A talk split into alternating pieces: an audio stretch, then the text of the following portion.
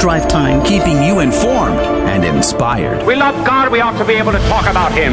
Getting you started on your day. With the latest in breaking news and information from the Vatican to the White House and everything in between. It's serious, it's fun, it's your Catholic Drive Time. Now, here's your host, Joe McClane. Praise be to Jesus Christ. Welcome back to Catholic Drive Time, keeping you informed and inspired.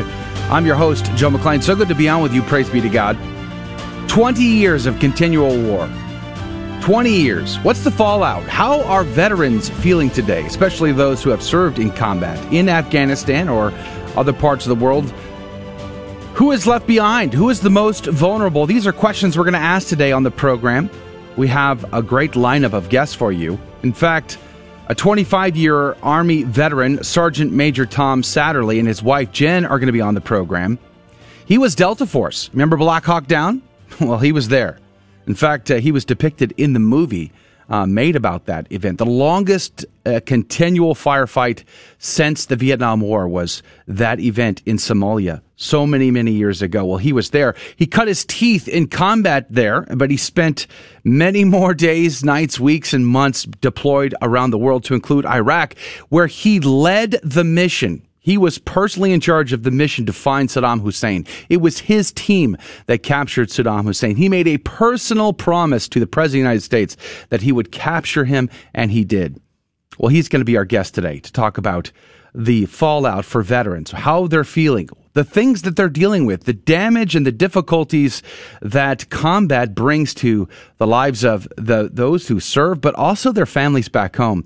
They have an organization called um, uh, allsecurefoundation.org. And so we're going to be talking to them in the guest segment. At 15 past, Jason Jones is going to be back with us. You might remember, remember Jason Jones as a uh, producer for Hollywood films with the Movie to Movement uh, organization, but he's also got an organization called the Vulnerable People Project, where he's been trying to bring people out of Afghanistan. And there's been a fundraiser through LifeSite News for that. So we're going to catch the latest from Jason at 15 past to discuss the effort to bring the most vulnerable out of the country. So a lot to discuss today, a lot on the program and a news and everything else to get into. Good morning to you, Janice. Good morning, Joe. How are you? Praise be to God. I, I have to say, in looking through the news this morning, I am glad to see that um, there are some troubling stories coming out of Afghanistan today, uh, to be sure, to include even a murder. Uh, however, it's it's not as bad as I thought it was going to be. So I guess mm-hmm. I I'm somewhat uh, happy about that. Yeah, I think it definitely is uh, not too heavy as we all thought it would be today. Yeah. But um, but still, regardless, the past two weeks have definitely been heavy. yeah, for sure. So there are again troubling reports coming out of Afghanistan, but uh, I'm just glad it's not. We're not seeing worse than this at this point. I'm also glad to hear that the uh, the recovery from the hurricane in Louisiana. I haven't seen any more casualty reports. Have you? No, I haven't. I just heard a, a lot of power outages and uh, maybe less than 10 um, fatalities, but um, not to anything too major. Yeah, praise be to God. Well, speaking of uh, things not too major, Adrian Fonseca is here on the ones and twos. Good morning to you, Adrian. I'll have you know, I have two majors. What are you talking about? Well, that's what I was. What, oh, was oh, that's oh, that's yeah. what we're talking about. Mm-hmm. okay. Mm-hmm. Mm-hmm. What? Yeah, the. Uh, it's all about you, Adrian. That's what I'm, I was trying to tell people, but people don't listen all the time. I keep trying to explain to them, but you know, now that it's not so bad, there's not too, there's not a lot of casualties in Louisiana. I can complain then about the fact that the gas prices are going to shoot up uh, because of this whole hurricane thing. I, I tell you, yikes! For Texas to have the high gas prices is is a it's a gut check. I think I spent uh, almost seventy dollars filling up my, my Tahoe this morning. That's horrible. wow, yeah, that's too. Yeah, I think that, I, am pretty sure next to the gas pump at three three in the morning was a, a, guy from the bank ready to offer great terms, twenty year you know program just to get the, the gas tank filled. So times they are interesting to be to be sure. At any rate, we're going to jump into a lot of stories today, breaking news and stories coming up in a moment. And then, of course, Saint of the Day, Gospel of the Day. And then at 15 past, Jason Jones will be on with us with the Vulnerable People Project. And at 35 past, uh, Tom and Jen Satterly uh, are going to be on from the All Secure Foundation. And so we have a lot to talk about today. Let's jump in by praying. In the name of the Father, the Son, and the Holy Ghost, amen. Remember, O most gracious Virgin Mary, that never was it known that anyone who fled to thy protection, implored thy help, or sought thine intercession was left unaided. Inspired by this confidence, I fly unto thee, O Virgin of Virgins, my mother. To thee do I come, before thee I stand sinful and sorrowful. O Mother of the Word incarnate, despise not my petitions, but in thy mercy hear and answer me. Amen. In the name of the Father, the Son, and the Holy Ghost. And now the headlines with Janice. Good morning, friends. Thank you for turning in, tuning in to Catholic Drive Time. I'm Janice Valenzuela, and here are your headline news for today. Historic news. Abortion is now virtually illegal in the state of Texas. A preborn child heartbeat can be detected at just six weeks old. Texas has become the first state in almost half a century to effectively ban abortions Wednesday morning through the newly passed Texas Heartbeat Act. Thanks to a federal court decision not to block a law enacted earlier this year against aborted babies with d- detectable heartbeats. This is amazing news. Praise God. From LifeSite News, NFL quarterback Kirk Cousins continues to resist the COVID jab. Even though NFL is putting pressure on players to take the shot, Christian quarterback resists NFL's vaccine pressure. Kirk Cousins is not standing alone. His team, the Minnesota Vikings, has one of the lowest COVID vaccination rates in pro football. Also from LifeSite News, Canadian government spends millions on isolation sites for those who test positive for COVID-19. From Blaze News, a woman watches in horror as alligator bites off her husband's arm in the floodwaters of Hurricane Ida. Pentagon denies erroneous reports that military dogs were abandoned in Afghanistan. Many on social media were outraged when several groups claimed that military working dogs were left behind in Afghanistan to be tortured and killed. A photograph purporting to show dogs in kennels at the airport was widely circulated. Also from Blaze News, Biden calls for withdrawal from Afghanistan as an extraordinary success. He insists his, his administration was ready to handle every difficulty. From Catholic News Agency, Pope Francis addressed the Vatican financial scandals in a sit down radio interview this past Tuesday that aired on Tuesday, saying he hoped that Cardinal Angelo Becciu is innocent of the charges against him. From Catholic News Agency, North American College is calling to cancel teaching and celebrating masses in the extraordinary form. In a memo sent to the community at the North American College, Rector Father Peter Harman announced that all masses in the extraordinary form were permanently suspended at the most important Catholic institution in Rome. From Epic Times, Hurricane Ida leaves catastrophic mark for residents of Louisiana. 16 years after Katrina, residents face challenges of cleanup and rebuilding. From Epic Times, many healthcare workers say no thank you to the jab. They plan on quitting their jobs instead. A healthcare worker in North Carolina said he's preparing to quit his job after President Joe Biden's decision to withhold funding from nursing centers that don't mandate vaccines. Florida Department of Health on Monday announced that it is withholding funds from two school districts that defied Governor Ron DeSantis' order banning mask mandates. And lastly, from Epic Times, a Florida based coalition of lawyers says it, it is going to represent thousands of U.S. airline workers seeking a religious exemption from mandatory COVID 19 vaccines. And these are your headline news for this morning. God love you and have a blessed Wednesday. The saint of the day is going to be brutal. I'm just going to throw that out there right now. Saint Lupus of Sens was born in the late 5th century and near New and near Orleans, Gaul, which is modern day France. He was born to the Burgundian nobility, and he was early noted to have a love of Christ in his church. He was a nephew of Saint Ostremus of Orleans and Saint Honorius of Auxerre, who both saw to his education and noted for his love of music and his generosity to the poor. He was a monk at Lorraine and was a priest in the Archbishop of Sens Burgundy in modern day France in 609. When Lupus hesitated to acknowledge Clotaire II as the rightful ruler of Burgundy and insisted that the will of God trumps the will of rulers. Clotaire used the excuse of slander about Lupo and a woman to exile him to Ansen, a predominantly pagan area. Lupus evangelized the people of the era, eh, area and converted many, including the region's governor. When Lupus replacement Burgundy, the polit- replacement in Burgundy, the political ambitious monk Montsegisel was killed during the riot. The people demanded the return of their rightful bishop. Clotaire recalled Lupus and punished those who had spoken against him. Legend says that once, when celebrating Mass, a jewel descended from heaven into the elevated chalice.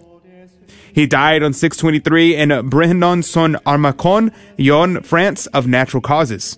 He buried he was buried under the gutter of Saint Columba's Basilica in Sens, France. Saint Lupus of Sens, pray for us. Praise be to God in all things. The gospel today comes to us from Luke chapter 4, verses 38 through 44. After Jesus left the synagogue, he entered the house of Simon. Simon's mother in law was afflicted with a severe fever, and they interceded with him about her. He stood over her, rebuked the fever, and it left her. She got up immediately and waited on them. At sunset, all who had people sick with various diseases brought them to him. He laid his hands on them and cured them. And diseases, uh, rather, and demons also came out from many, shouting, You are the Son of God. But he rebuked them and did not allow them to speak because they knew that he was the Christ. At daybreak, Jesus left and went to a deserted place. The crowds went looking for him, and when they came to him, they tried to prevent him from leaving them. But he said to them, To the other towns also I must proclaim the good news of the kingdom of God, because for this purpose I have been sent and he was preaching in the synagogues of Judea the gospel of the Lord. Praise to you, Lord Jesus Christ. Did you catch the intercession there?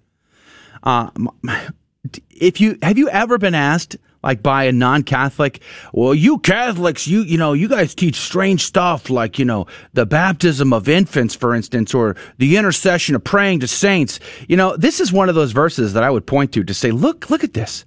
They are coming to Jesus and asking him to heal a woman. It's not the woman asking for healing, it's the people on her behalf. Think about that. The power we have, the opportunity we have to be in family, in communion, in the family, to intercede, to unite our hearts to the heart of the Father, the Son, and the Holy Ghost to bring people to a knowledge of salvation, but to also intercede and ask God to provide for them for their needs this opportunity to intercede. I love this notion here. It's subtle. I guarantee you read it so fast, you probably skip right over it, but it's powerful. Uh, there's so many things else going on here, like the healing of men and women alike. Ambrose brings this out. I found that fascinating. But Venerable Bede said in the 8th century, For if we say that a man released from the devil represents morally the mind cleansed from unclean thoughts, consequently, women vexed by fever, but cured at our Lord's command, represents the flesh controlled by the rules of, of conscience in the fury of its own lust.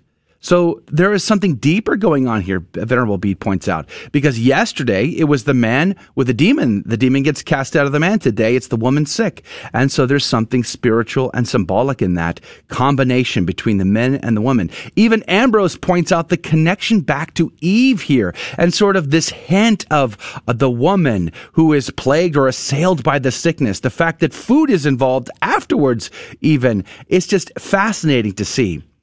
But I really would like to spend more time, and maybe we'll do this today in the after show. Uh, what did the devils know? Did the devils really know he was the Christ? Were they sure?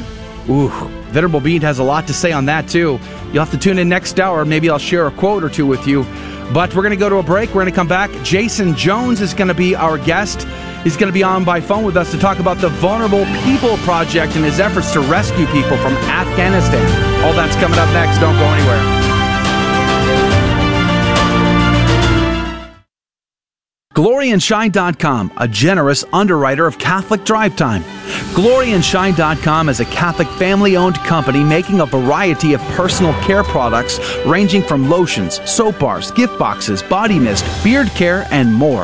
At GloryandShine.com, they state their mission is to quote, craft every product with deep intention while holding a vision of sharing the gospel. They are good for the body, mind, and soul. Unquote. God love you, GloryandShine.com. Thank you again. The next National Men's March to End Abortion is Monday, November 15th in Baltimore. We will gather outside of a local abortion center and march to our rally point outside of the USCCB Fall Assembly. Men, it's time.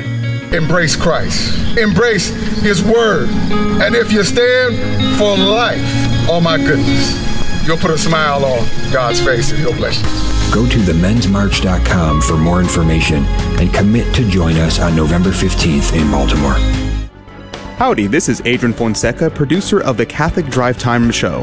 Heard Monday through Friday, 6 a.m. Central and 7 a.m. Eastern, right here on the Guadalupe Radio Network. And I'm proud to tell you that Real Estate for Life is an underwriter of Catholic Drive Time.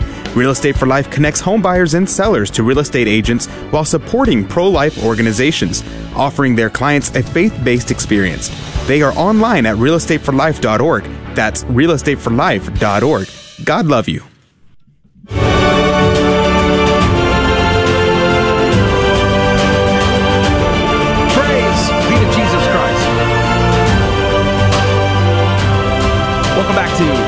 Drive Time, keeping you informed and inspired. I'm your host, Joe McClane. It is great to be on with you. Praise be to God.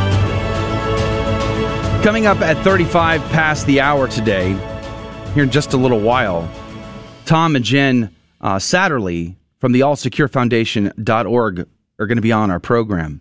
Um, Tom has an incredible uh, resume of combat veteran, uh, 25 years in the Army, 20 years spent in Delta Force, Black Hawk Down, the famous Hollywood movie. We, we've probably seen that. Most of us have seen that. Well, he was depicted in that film. He was there in Somalia, but he, he went on to serve all around the world, to include Afghanistan and Iraq. He, as a sergeant major, he led the team to uh, capture Saddam Hussein, even. Uh, so he has an incredible and extensive resume, but he's also a guy who struggled with PTSD. He's also a guy who who considered um, suicide, even as many combat vets have struggled with addictions and depression and so much more. So he and his wife have an organization called All Secure Foundation, and they're going to tell us about the impact on veterans, 20 years of continual war. But that's coming up at 35 past the hour. Joining us right now by phone, though, is Jason Jones, uh, Hollywood producer. We all know that. But Jason also has an organization called the Vulnerable People Project. He's been trying to rescue people out of Afghanistan. Good morning to you, Jason Jones. Hey, great to be on your show. When you introduced me as Hollywood producer, now your entire audience doesn't trust me. That's true. That's that's true. But I hope that you'll win their lost the credibility of your entire audience. Uh, I just hope you'll win their trust back by the end by the end of the the interview. At any rate, okay. Praise be to Let God. try. So tell us about the Vulnerable People Project and what you've been trying to do to bring people out of Afghanistan. Yeah, well, and, um, maybe this will win my, my, people's trust back. I'm really not a movie producer. I run a Catholic apostolate called uh, Hero, the Human Rights Education Relief Organization, and I founded it 20 years ago. We have two programs, Movie to Movement and the Vulnerable People Project, and our mission is just very simple to defend the vulnerable from violence by promoting the truth about the incomparable beauty of the human person and by inspiring solidarity. So through Movie to Movement, we do it through movies. By God's grace, we've had so much success with Bella and Crescendo and other films that I've been a part of, Stoning of Soraya M, and that people think maybe that's all I do. But Movie to Movement is really just a program of our apostolate. You know, Catholic social teaching is the best architecture of protection for the vulnerable. There's nothing better because it tells the truth about the human person, the truth about the world, the truth about how we should arrange society, um, which of course is to be ordered to serve the vulnerable. And that's what we do through the Vulnerable People Project. We um, we were very active in Iraq uh, with the Christian community during the rise of ISIS. I went and made a documentary for policymakers, and we're probably the leading voice in the world for the Uyghur. Um, and so, because of that, I think a lot of folks in Afghanistan thought my organization was the organization that could help them. And we, but we have not had a footprint in Afghanistan. On, on August 13th, I was lying in bed with COVID pneumonia, very sick. I got my first phone call from someone that asked for me to help get their family member out. And then within four days, I had hundreds and hundreds of requests. Wow. And it just happened. And I just, now it's, um, it's, you know, uh, you know, two weeks later, a little over two weeks later, and we're still, you know, working 20 hour days and trying to, um, you know, we were trying to get as many people out. Now we're shifting gears. We were able to get people out through Iran, through Pakistan, and through the airport as just as of yesterday, um, thanks to Glenn Beck and his program, we were able to get people out in his planes, and we're hoping there may be more flights, and, and we're waiting to see. But we're going to be advocating for um, a human rights corridor, a humanitarian corridor, and um, potentially safe zones. We want safe zones to be done right. Here's the reality: you know, as Catholics, we have um, we're part of a church that looks back, so we can look forward. I saw the genocide in Iraq coming uh, before the invasion. I said, if we invade Iraq, when we leave, there'll be genocide, and there was, and the world yawned. No one looked. No one paid attention. I mean, no one.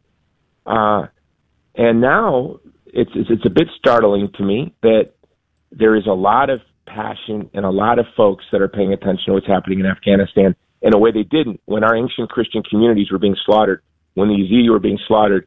Um, so that's what we're trying to do is focus the world's attention because now Taliban is is tweeting and texting out at different uh, tribes, different communities, promising genocide, promising genocide. Wow. And um, it's up to us, look, especially lay Catholics. Uh, if the 21st century is to collapse into genocides, democides, and war, total war, the way the 20th century did, it will be because of the failure of lay Catholics, but especially lay Catholics in the United States, because we're we're a constitutional republic, a representative democracy. We, those of you listening, look, it's uh, 6:15 in the morning. I've been up all night working with people around the world, and I'm on your show now talking to I, yeah, I don't people, thousands and thousands of people all over the country. This is this is influence that, that that is unique to us as a people here, and we're the hegemon. We're the most powerful country in the world. We need to exert influence. I have an article coming out tomorrow at the stream where I talk about that. That we need to really influence. Uh, we're constantly hearing these these these these these banal cliches like New World Order. These New World Orders are nothing. They're just like the Old World Orders. The exploitation of the weak um, by the powerful, and we as Catholics need to really exert influence on the process, on our policy, uh, from protecting the child in the womb uh, to making sure that our foreign entanglements uh, our, our, our wars where we, we promise to build nations that we never mean to keep um, are really just boondoggles to, to, to take money from the American taxpayer and put it into very powerful uh, interests pockets. And so it's, it, this is this is our calling as Catholics and as citizens of this great republic. You know, I was looking at the movie to movement and, you know, I'm always looking for places to give my money because, you know, organizations, it's very sketchy. Sometimes, you know, you look at these charities and charities are great for funneling money to things that are not what the charity is for. And we've discovered that interviewing, um, the Lepanto Institute with my and then our with uh, over there, and uh, so the Vulnerable Peoples Project, Movie to Movement, is your uh, foundation that you're that we're talking about. How can people donate to you, and also how do we know what the money is going to? Yeah, well, so uh, Hero has two programs: MovieToMovement.com, and that's we produce and promote movies that tell the truth about the human person the, the uh, Vulnerable People's website is thegreatcampaign.org. And um, so I'd ask that you go to thegreatcampaign.org. 100% of your donations, you'll click on the Afghan link, 100% goes directly to aid our Afghan relief efforts. Um, and, uh, you know, it's you, what's great is our 990 is available. Everyone can look at their 990. You can see on my 990 that uh, um, my my accountant is actually because a lot of our money comes from our participation in movies. Now, not since COVID, but like 80% of our budget would come from for profit partners. And so she would say, you know, you're the only organization I've ever worked with where I have to, to do kind of, kind of do some accountant magic to make it look like not so much of your money goes to mission because the IRS would find it strange that 126% of your donations goes to mission. That's because our movie partnerships that aren't tax deductible donations would cover 100% of our our operating cost and would actually contribute also to mission. So um, our organization is unique, and I designed it that way. And here's why: I knew that Rene Girard, the Catholic anthropologist, said to be in solidarity with the vulnerable is to become vulnerable. That when you feign concern for the vulnerable, it brings wealth, it brings power, it brings fame. But when you actually wade in to serve those who are actually vulnerable, like the child in the womb, right? Uh, you're not going to get Facebook, Twitter, Google, uh, big tech companies, the mainstream media, the IRS, you know, go, the government. Their, their, their, their wind is not going to be at your back. So when I created Hero, I said, how am I going to fund this? And so I think we've been very unique that it's it's my public speaking, it's our, our movies, our latest movie, Divided Hearts of America, um, starring Benjamin Watson, is going to be on Fox Nation all this fall. We just signed a contract. With that came money. And so we're able to use that to cover operating costs. But like this Afghan project, we just hired an intelligence officer who is who speaks Dari, uh, who managed the country. He's devout Catholic, was wounded there and almost died. We're hiring an Air Force uh, officer and uh, another Special Forces officer. We're hiring interpreters. Why? Because most of my time has been spent comforting family members mm. whose whose families either died or they've been abandoned, and dealing with phone calls from our people that are panicked uh, and Catholics. We're working with Catholics in Afghanistan who are panicked and fearing for their life. So we're hiring former interpreters that are in the United States to to work with these families and to also work with um, the people we're serving in Afghanistan. So when you go to thegreatcampaign.org, um, you will be standing shoulder to shoulder with the most vulnerable people in the world, and they're in Afghanistan. And that has always been our mission. To me, that's what Catholic social teaching is. And it's best represented by the Pietà, where you have a creature, Our Lady, who, who the Trinity thought of out of all eternity. But there you have the second person of the Trinity, Jesus, draped across Our Lady. When we serve the vulnerable, when we, I get to know these people very well you know, I went to Iraq and documented the destruction of our Christian communities by ISIS, and I get to, to I, I, I've, I fall in love with these people. The Afghans are a charming people. You will love them, and um, but they're being brutalized. Just 150,000. A lot of people mm. don't understand this. They're just 150,000 Taliban fighters. Do you know 120 ISIS fighters took Mosul uh, in Iraq? And that's because these people don't have you know, I'm from Hawaii, but I live in Texas now. And let me tell you, 120 fighters, ISIS fighters, aren't going to take my little town in the hill country of uh, Good Texas. luck. Ain't going to happen. yeah, because we are. Look, I was an infantryman. My son fought in Iraq and Syria. My dad fought. My dad was a Vietnam era infantryman. My grandpa fought in Korea in World War II. My great grandpa was a British cavalry officer. And and on my American side, we can every generation is served, and we have a culture of military. We have a military culture it, it, we always talk about other countries' military cultures, but I can tell you, as I travel the world, um, we are the military culture. We're the only people that falls from planes to pick a fight in your backyard. Yeah, that's right. Okay, uh, we're a military culture. So, how was the Taliban able to rip through sort of these communities that yeah. are radicalized? These communities is they just don't have weapons. They don't have a culture of a military culture. They're a beautiful, charming people, and so many of these people that I'm serving, I know personally they're better than me. They're holier than me. I'm, I'm, I'm my autobiography. I'm getting ready to sign a contract with a Catholic publisher on my autobiography. It's called On Rocky Soil. Um, you know, a spiritual autobiography from someone you might not meet in heaven. I'm not the best person. I'm not the hardest working person. I'm not the smartest person. Um, and this isn't false, false humility, humility. Humility. This is me uh, um, as a Catholic, authentically, you know, reflecting on who I am.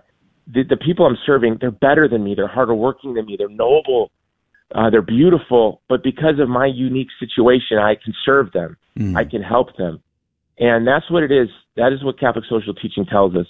You know, we, when we see a leper as a Catholic, you know that you're living your faith when you are compelled to kiss that leper. When everyone else is, is pulling away in revulsion, you, as Catholics, we must be attracted to that, to hold them, you know, we would rather get leprosy than to let that leprosy feel abandoned and alone. Mm. That's what Catholic social teaching is. All right. And now the lepers of the world are the people we've abandoned in Afghanistan. Well, we are out of time with Jason Jones, but the website is thegreatcampaign.org. I would encourage you consider donating and uh, being a supporter of this incredible mission to bring these vulnerable people into safety. Jason Jones, thank you for your time today. We're very grateful. God bless. All right, we're going to go to break. Come back with breaking news and Tom Satterly and Jen. Don't go anywhere. If there's one thing atheists and theists can agree on, it's the fact that we've all felt the problem of God's hiddenness and have cried out, Where are you, God? The difference, however, is atheists think this is a reason to reject God and theists don't. Why? Well, first, God is not entirely hidden. Sure, we can't know He exists by seeing or touching Him, but we can know He exists through logic and reason. There's also good reason to believe God has revealed Himself through Jesus of Nazareth. If Jesus is raised from the dead, then everything He said is true. Second, God's in your face presence wouldn't necessarily make things better. Even on the natural level, we don't like overbearing parents. Why would we want God to be that way? So while God's partial hiddenness is a mystery, it's not a good reason to embrace atheism. I'm Karlo Broussard with a ready reason for Catholic Answers, Catholic.com. Howdy, this is Adrian Fonseca, producer of the Catholic Drive Time Show. Heard Monday through Friday, 6 a.m. Central and 7 a.m. Eastern, right here on the Guadalupe Radio Network. And I'm proud to tell you that Real Estate for Life is an underwriter of Catholic Drive Time. Real Estate for Life connects home buyers and sellers to real estate agents while supporting pro life organizations, offering their clients a faith based experience. They are online at realestateforlife.org. That's realestateforlife.org. God love you. Welcome back to Catholic Drive Time, friends. I'm Janice Valenzuela, and here are your headline news for today. From Catholic News Agency, big tech censorship of religion is real and deserves an effective response. Critics say the power of major internet companies like Facebook, Amazon, YouTube, and Twitter over public life is a particular threat to religious groups that focus on controversial issues like abortion, marriage, and sexuality. Several commentators said at a round roundtable last week these groups should be prepared for the possibility of censorship and organize effective countermeasures, they say. From Catholic News Agency, Venezuelan bishop criticizes National Guard for obscuring aid to victims of rain and landslides. The Venezuelan Bishops' Conference criticized on Monday the Venezuelan National Guard for hindering the work of providing humanitarian aid to the regions affected by the recent heavy rains and landslides. From Vatican News, Nigerian bishop calls on Catholic politicians to make a difference difference to the nation's politics. The Catholic Bishops' Conference of Nigeria has called on Catholic politicians to make a difference in the Nigerian political sphere. The Taliban warns against future invasions of Afghanistan, seeks global legitimacy. The Taliban hailed Tuesday the Department of International Forces from Afghanistan and their return to power as a big lesson for other invaders, urging the United States and the rest of the world to recognize Taliban rule. From VOA News, the U.S. President Joe Biden on Tuesday forcefully defended his decision to end the country's two decade war in Afghanistan that leaves Taliban insurgents in power, just as they were in 2001. Quote, he states, We no longer need to fight a war that should have ended long ago, Biden said in, half an, in a half an hour adra- address to the White House. I refuse to open another decade of war in Afghanistan, end quote. From Crux Now, Pope Francis appointed Argentinian theologian Emilce Cuda as the new head of office of the Pontifical Commission for Latin America, a position she assumes starting on September 1st. She is a laywoman, a mother of two. Cuda will be working with the new secretary, Rodrigo Guerra Lopez, a Mexican philosophy professor, also a layperson. And those are your headline news for this morning. God love you and have a blessed Tuesday, Wednesday. Praise be to God in all things. Joining us right now by by phone is Tom and Jen Satterly. Now, Tom has a, an extensive history, as I've been sharing with you so far this hour. Uh, 25 year veteran of the Army, 20 in the Delta Force, uh, was in uh, Mogadishu, Black Hawk Down. He also led the team to capture Saddam Hussein. An extensive career of many and countless deployments, but also of the aftermath of what that means to to spend so many years in in harm's way and the effects not only on our vets but on their families as well. So, Tom and Jen Satterly, good morning to you. Thank you for being on. AllSecureFoundation.org is the website, by the way. Good morning. Hey, good morning. morning. Thank you for having us on. Yeah, praise be to God. Uh, we're very grateful for your time today. Uh, I want to start with the Afghanistan story in particular, and then I want to talk about the All Secure Foundation. But um, how are vets feeling today? 20 year war, uh, constant deployments, the difficulties, the challenges, the loss of life, and so much more. Um, you're you probably have the pulse of many of the uh, special operators who have who have carried the brunt of so many of this uh, of this action. How are they feeling about the withdrawal from Afghanistan, what they've seen unveiled before them over these past few weeks? It's it's been rough. I'll tell you, we're actually on Fort Bragg and have been here for the last three days talking to a lot of people about it, and it's it's it's a lot of confusion, a lot of heartbreak, a lot of sadness, and a lot of trying to understand why it's happening this way. I think our our our biggest goal um, for being here and for helping people now is to identify that what you choose to focus on is your reality, right? If we want to look at the bad, we're going to see the bad and be angry about it. If we can, we can look at the good and what what has happened in 20 years. Did it all go away? Well, at least we've given somebody 20 years of hope. I mean, that's that's kind of how we're trying to alleviate some of this pain that's happening right now. Is the question coming up? Was it worth it? Is that something guys are and ladies are asking themselves right now? Exactly. That's the question that keeps popping up. Was it worth it? Did we just throw it all away in these lives that have been lost? And it's it's it's tough to alleviate that pain when it happened in such a, a fast seems like a non-military manner that you just pulled out without a plan. I mean, we've we've done this before.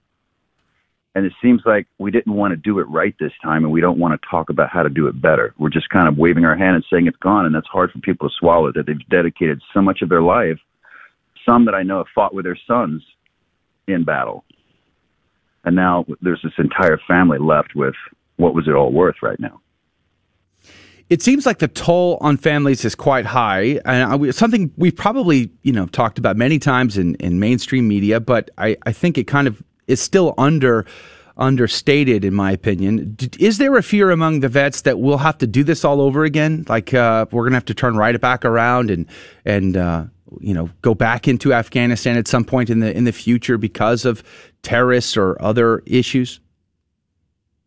I think that we know that when we don't study history, it repeats itself, and I think this has happened again and again. And I mean, when you when you start to negotiate with an organization that's flying around with a helicopter hanging people from it, it's it's you kind of wake up and say that's not the organization we should be dealing with, and maybe we should stamp it out before they you know start to have training camps and and have an entire government with all of our equipment, right, setting mm. up and going against us again in the future, which it happened 20 years ago.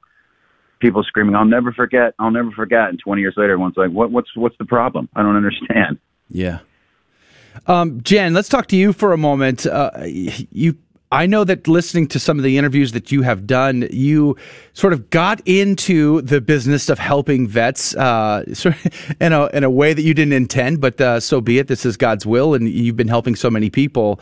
Uh, how have you been helping uh, the families that are, especially this this last round of, you know, uh, service members, mostly Marines who were lost outside that airport? How do you help families like that? How do you help them grieve? How do you help them? uh, heal and move on? You have to allow the process of all the stages of grief, of anger, of confusion, frustration, really just to be there for them and meet them where they're at. Um, everyone has a different process of grief, and certainly these families who just lost uh, their their husbands or their children or brothers and sisters are angry right now, of course. And we have to allow them to have that space to say, it's okay to feel what you're feeling and it's okay not to feel okay. And I think, you know, what we try to do when we nurture is say, um, you know, it's okay, you know, time will heal and, and really I don't meet people at that place. I just meet them with where are you at and how can I help you? And that's different for every person. We're talking with Tom and Jen Satterly. They have an organization called All Secure Foundation, allsecurefoundation.org, which uh, specializes in helping, uh, especially the special operations community, which is something that I want to bring up here before we go to this break. In the last 20 years of continual war, I mean, I enlisted in the Marine Corps in 91 for the first Gulf War. And in 91, special forces were used, but it was sort of uh, like begrudgingly by some of the command generals. They they didn't trust special forces. We all remember what happened in the desert of Iran and, and the Iranian rescue attempt. Uh, so and then all of a sudden, it became, it seemed like the burden of the special operations community to really carry the war effort in all many countries, not just Iraq or Afghanistan, but in Africa, many places. So, Tom, you've been a, a, veteran of the special forces community for almost 30 years. Um, what is that burden like to have to constantly be deployed? What what is that like for us? It's a heavy, heavy blanket um, of secrecy. There's so many, so many days um, of suicidal ideation. Of am I worthy? Have I done my job on earth? Is it time to go? Am I in the way now? These problems that we cause, these anger outbursts, these these feelings and emotions of shame that are so heavy that we're not good enough, we're no longer contributing to a society that we used to help and be a part of um, and, and, and elevated in is, is, is the issue and the problem. But it's hard to, you have to be self aware. You have to become more self aware, look inward, and get to work on the things that are bothering you because it, it is biological the changes in your body. Literally, I've had brain scans showing me with doctors pointing to the pictures of my brain saying, are you angry all the time? Are you are you really quick to violence? Are you difficulty sleeping? Are you lethargic and non-empathetic? And I'm like, oh my gosh, it's like you're writing my story, and my wife's in the wow. background crying, and she's like, this is the proof we need to show these people it's not their fault. Mm. Wow, it's a, it's a, heavy life to live when you blame yourself. What do you, what do lay people need to understand about this? You have uh, people who are you have children, grown up uh, children who are have uh, was raised with people who were veterans and uh, and spouses and family and friends who have friends and family who are veterans who are going through this. How, what should uh, we know about veterans coming back from war, coming back from all these uh, from being deployed? what do we need to be aware of? And we have about one minute before we go to break safety, security, attachment, connection. Every single human on the planet needs that. And when that starts to go away, we break down. So we need to listen to them, share their stories, let them share their stories, and, and, and be empathetic and cry with them, and then get them back to work. Get them right back into the tribe and contributing again, and not living in the rearview mirror of what I did, but what's in the future ahead. Wow, we are uh, going to be going to a break here in a moment, but uh, Tom and Jen Satterly are from the uh, All Secure Foundation, allsecurefoundation.org, uh, an organization that's helping vets and their families, especially within the special operations community, who again have carried so much of the burden these last 20 years. Um, they're not the only ones, but hey, they've been impacted quite a bit. So we're going to have a conversation about what that impact looks like in particular on the other side of this break. Don't go anywhere. We'll be right back.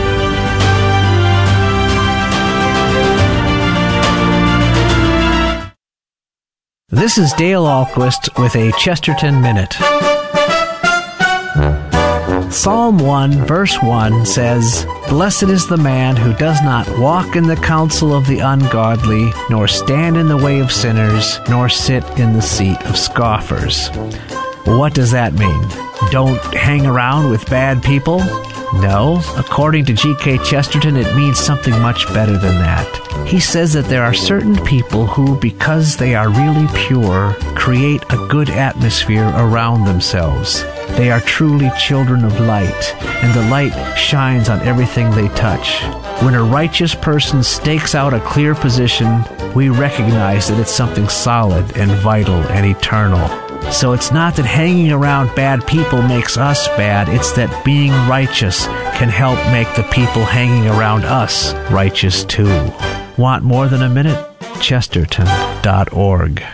Hi, Joe McClane here, host of the Catholic Drive Time, heard Monday through Friday, 6 a.m. Central, 7 Eastern, right here. And I'm proud to tell you that Real Estate for Life is an underwriter of the Catholic Drive Time. Real Estate for Life connects home buyers and sellers to real estate agents while supporting pro life organizations. Real Estate for Life offers their clients a faith based experience. Real Estate for Life is online at realestateforlife.org. That's realestateforlife.org. God love you. Praise be to Jesus Christ. Welcome back to Catholic Drive Time, keeping you informed and inspired. I'm your host, Joe McClane. Praise be to God. We're having a conversation with Tom and Jen Satterly from the All Secure Foundation, allsecurefoundation.org. And if you're just joining us, Tom is a 25 year veteran of the U.S. Army, 20 years of which in Delta Force, deployed all over the world, really, in, uh, in many combat situations, to include Iraq and Somalia, and he's been in Afghanistan and other places. Uh, Tom, I, I want to come back by asking you about uh, that time. Maybe you can give us the uh, sort of the, the brief version of that time you were you were very close to committing suicide and what that was like for you. It was a two block drive for me when I was just a normal work day, albeit I wasn't as happy that day. Um, two block drive. I ended up in a parking garage and I just had this moment of I'm in the way. My time here is done. I was in the midst of another divorce. My son wasn't really talking to me because I was never home. And I felt like a burden to society and I wanted to just remove myself. I, I'd spent 25 years fixing or removing problems and I couldn't fix myself in my mind. So I wanted to remove myself. And that was the, the moment that I just decided to do it. And it was, it was scary to even think back how easy it was to get to that moment in such a short time from a normal day. Hmm. Wasn't it uh, Jen that uh, basically stepped in and saved your life that day? It was. Two of my close friends were in the back seat of the car and they jumped out and were heading to the bar like normal. And I, I was like, I'm to uh, I don't know, make a phone call. And Jen had noticed we didn't really know each other that well at the time. But she had noticed because she was outside the, the circle of, of people acting the same way that she realized the difference in my behavior that day and took notice that I was never late. I would never miss the bar at the time in my life. And she started texting me and I kept ignoring it. And then finally, she just sent a message that said, "You're late." And once I looked at it and I saw I was late, I immediately snapped back into, "I'm never late." I cleared my pistol, put it away, and, and stormed on down there so I wouldn't be late. and uh, I didn't tell her, didn't tell her about that for about two months. Uh, at which point she freaked out and decided to start changing our career. Wow, Jen, out of all the the, the people that you've talked to uh, who are coming back and dealing with so much trauma in their life how common is suicide, attempted suicide, addictions, things things of this nature, depression? How common is that theme among all the the vets that are having to uh, move on with their life? It's extremely common. In fact, research is showing that special operators who have combat PTS, suicidal ideations about 90%. So it's very, very high. Wow. Um, in fact, we know that veteran suicide, about 89% of what's happening, um, the suicide is coming after a family disturbance, so a divorce, domestic violence, some sort of incident, or really the the lack of that purpose that Tom talked about. I'm in the way, and this is extremely common. What about the impact on families? Uh, in many cases, the wives, the children at home. Uh, these dads are coming back. They've been traumatized through combat. Uh, how easy it, is it, or rather, how hard is it for them to reintegrate into family life? It's pretty difficult. Uh, when you are trained and highly trained, you have muscle memory and it develops. And so that muscle memory doesn't just turn off and on. And what's required of our warriors overseas is to act in violence, is to have aggression, is all of these measures of fighting and staying alive and coming back home isn't just as easy as flipping it back off when you come in the door. So we have, um, you know, double the suicide rate in spouses where there's combat PTS in the home. Children have a 17% higher chance of suicide. So we have a war torn country. It just looks different than the other countries.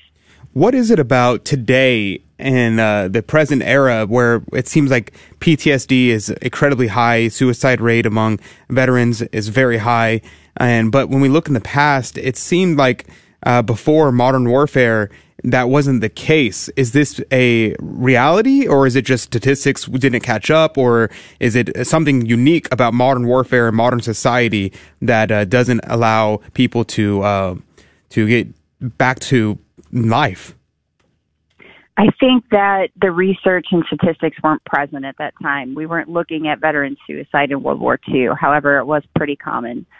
Um, in fact, Tom's publisher, um, he his father committed suicide um, when he got back from World War II, about ten years after. The incidence of family violence was very high in our in our World War II veterans as well. So it wasn't that it wasn't happening, it was just that it was under the radar and society wasn't picking up on it. Do I think it's greater now? Yes. Um, special operations suicides have tripled over the last three years. So we do have an epidemic. Um, I told Tom, I said, you know, if, if there were 8,000 kindergarten teachers committing suicide every year, for sure we would be talking about it. But somehow it's been normalized that because these are combat warriors, um, somehow this is has been normalized to some degree, and and that's pretty scary. Tom, I want to talk about the pressure on um, special forces operators, but just service members in general, especially those that serve in combat. As a kid, you know, Sergeant York and uh, The Longest Day and Full Metal Jacket. I memorized Full Metal Jacket before I went to boot camp and. Uh, you know, uh, Hamburger Hill, all of these platoon, all of these films. But I also think about that movie Navy SEALs with Charlie Sheen and how the, the the SEALs came busting through the windows and the doors, all at the precise time, precision everywhere. It was so it was so romantic. It was so attractive to a young man, and uh, and we had these no, sort of these noble vision of war. Um, tell me about the pressure of what it's like to be uh, a warrior in, in this modern era with the pressure of Hollywood and this romantic notion of what war is versus what it is not? The pressure is extremely high to behave like that Hollywood icon. You know, when really what you see are these special operations individuals who are reclusing into themselves and hiding out because they don't feel good enough ever. Even in even in the building I worked in for 20 years, and I and I talk about it openly. But I never felt good enough to be there. I never felt deserving and finally, I find out every single person in that building says they felt the same way. Wow. I never felt good. I thought you were better. And I'm like, what a tool to make you work harder, which that's what I did. I worked harder. I'll be better. But it destroyed us because we kept telling ourselves we weren't good enough. So we do that with the muscle memory and everything we do in life. And we just don't, we, when we get out, we no longer feel purposeful or we should be there. So we kind of recluse and we don't, open up leadership responsibility roles in our communities back home like we should. And we just kind of sink away and feel like we're nothing anymore. And that's why we're that's that's where we're trying to help people. That's where we're trying to get them that you are somebody you know? You don't peak. You can still peak. You can continue to peak and offer help for people. I have a i was just with a family friend uh, this past weekend. Their son is in, in the marines station in japan and he was you know they were telling me how he was struggling to uh, decide whether or not to reenlist to come home and he just wasn't sure. And I said to them, you know, a man needs a mission. It's part of who we are. It's part of our DNA. Men have to be on mission. They're either serving their family, serving their country. They have to be serving something.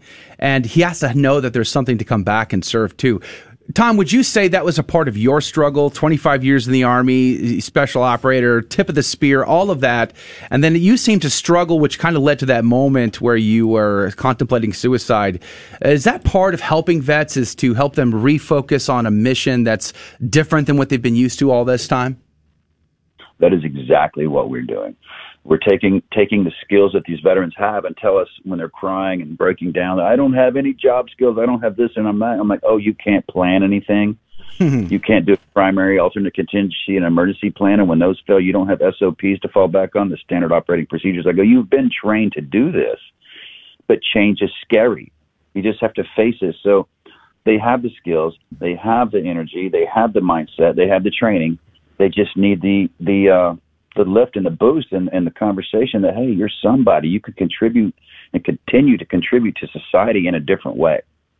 You know, that makes me think of uh, St. Ignatius of Loyola, the idea of a man on a mission. Um, you know, the we had, I think that modern era, we kind of taken God out of the military. We kind of taken God out of everything, the school system, everything. And so whenever things become hard, we don't have our faith to fall back on. We have to we fall back on our on our own human strength, which fails. And um, I think of Saint Ignatius of Loyola, who was a warrior who had his knee blown off by a cannonball, but then uh, through finding Christ and finding a mission and the evangelization of people and the salvation of souls, uh, dedicated his life to that. Uh, do you see that they a lack of lack of faith as a issue and that as a solution?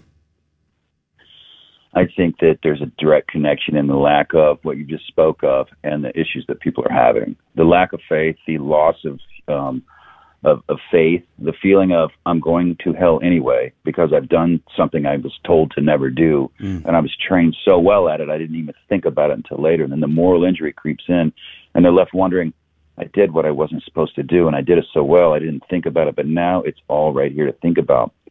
So we have to get them back into forgiveness, back into the light, back into the the way that they know they can move forward again and feel good about themselves. Jen, uh, we're running out of time here, but I wanted to ask uh, if there's a, a, wife out there whose husband's serving in the military, or who uh, parents who have sons that are enlisted and, and possibly deployed overseas, and they may be very concerned right now. They may be very worried, especially given this week's festivities coming out of Afghanistan. Uh, what would you say to them? Uh, what could you say that might give them some peace?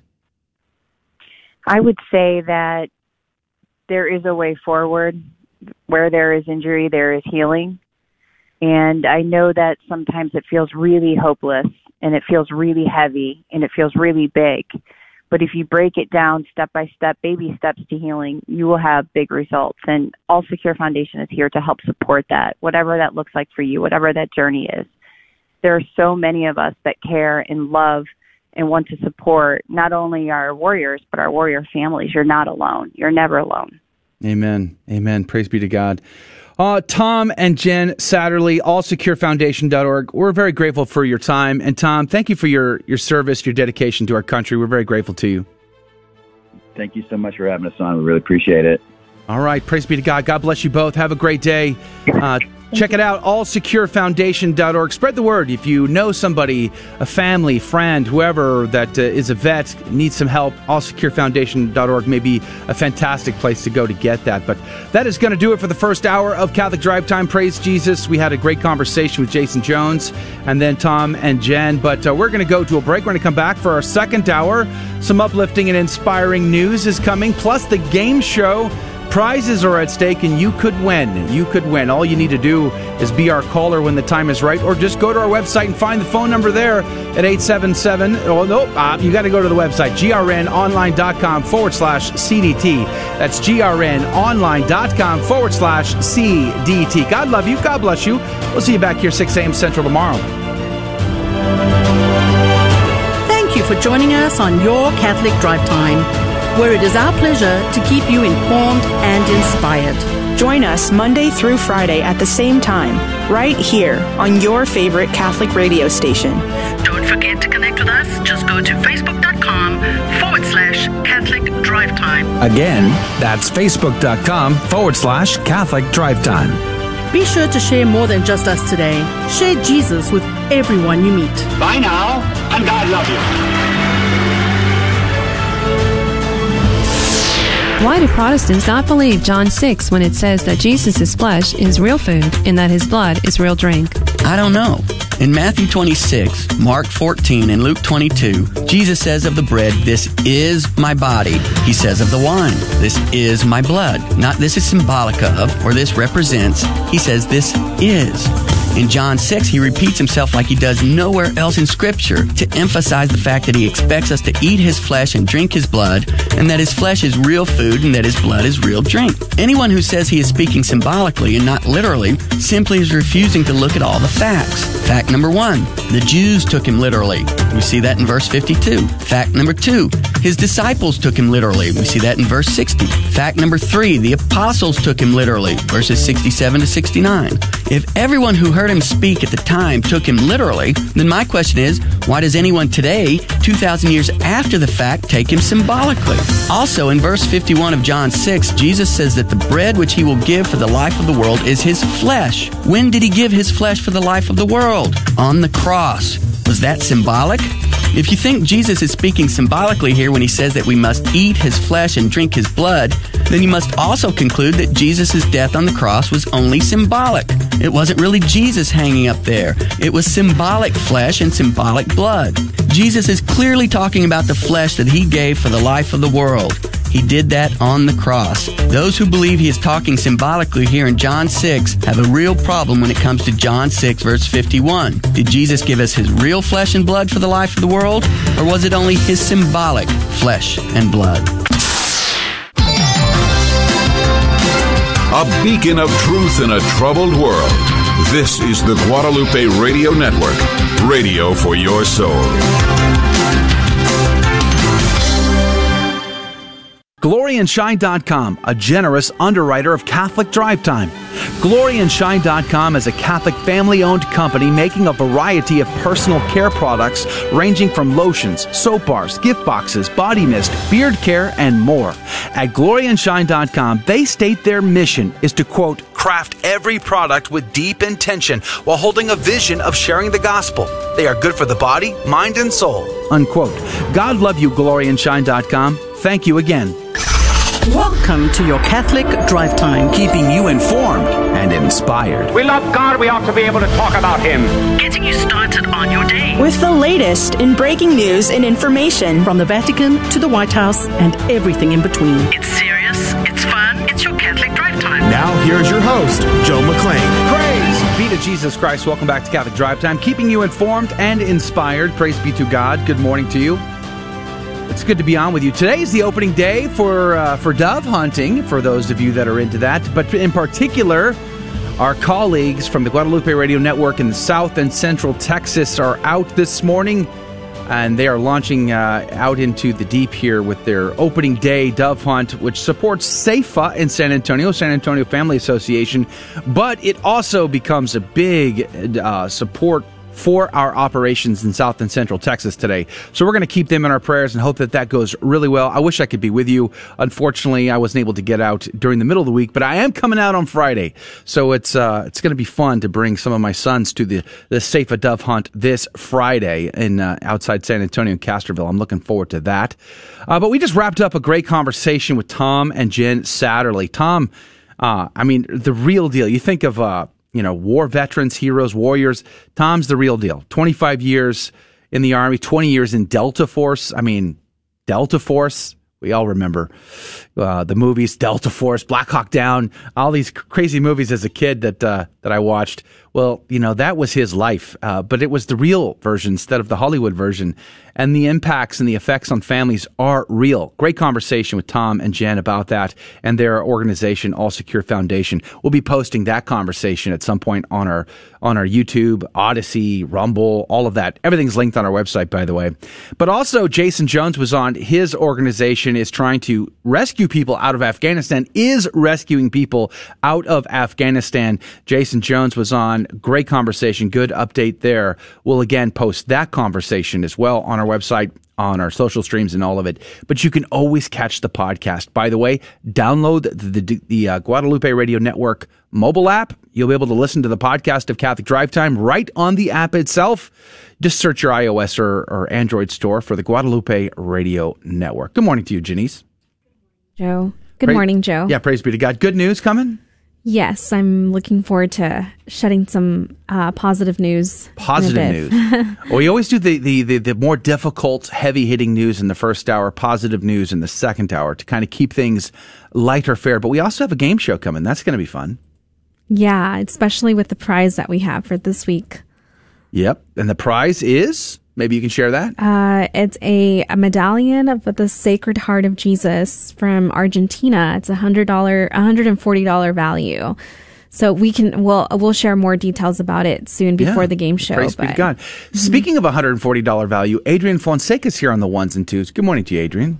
Are you saying that I'm only worth $140? Did I say that? Was that what? Is that what I, what I heard? If- I'm trying to I- distinguish between out loud and inner voices. Have I not accomplished that yet? No, no, you said that out loud. Okay, Everybody okay. heard that. I'm ri- Everyone. I'm writing it down. I'll now know better next time. I'm I'm gravely offended. Just just for the record, uh, just ri- write that down. Put it. Let it be known. Adrian Fonseca is gravely offended. You got it, Uh, buddy. There we go. I'm writing it down. Nonetheless, With a cheap it is still good to be here, despite despite everything. In and spite it's of it still all. good to be here.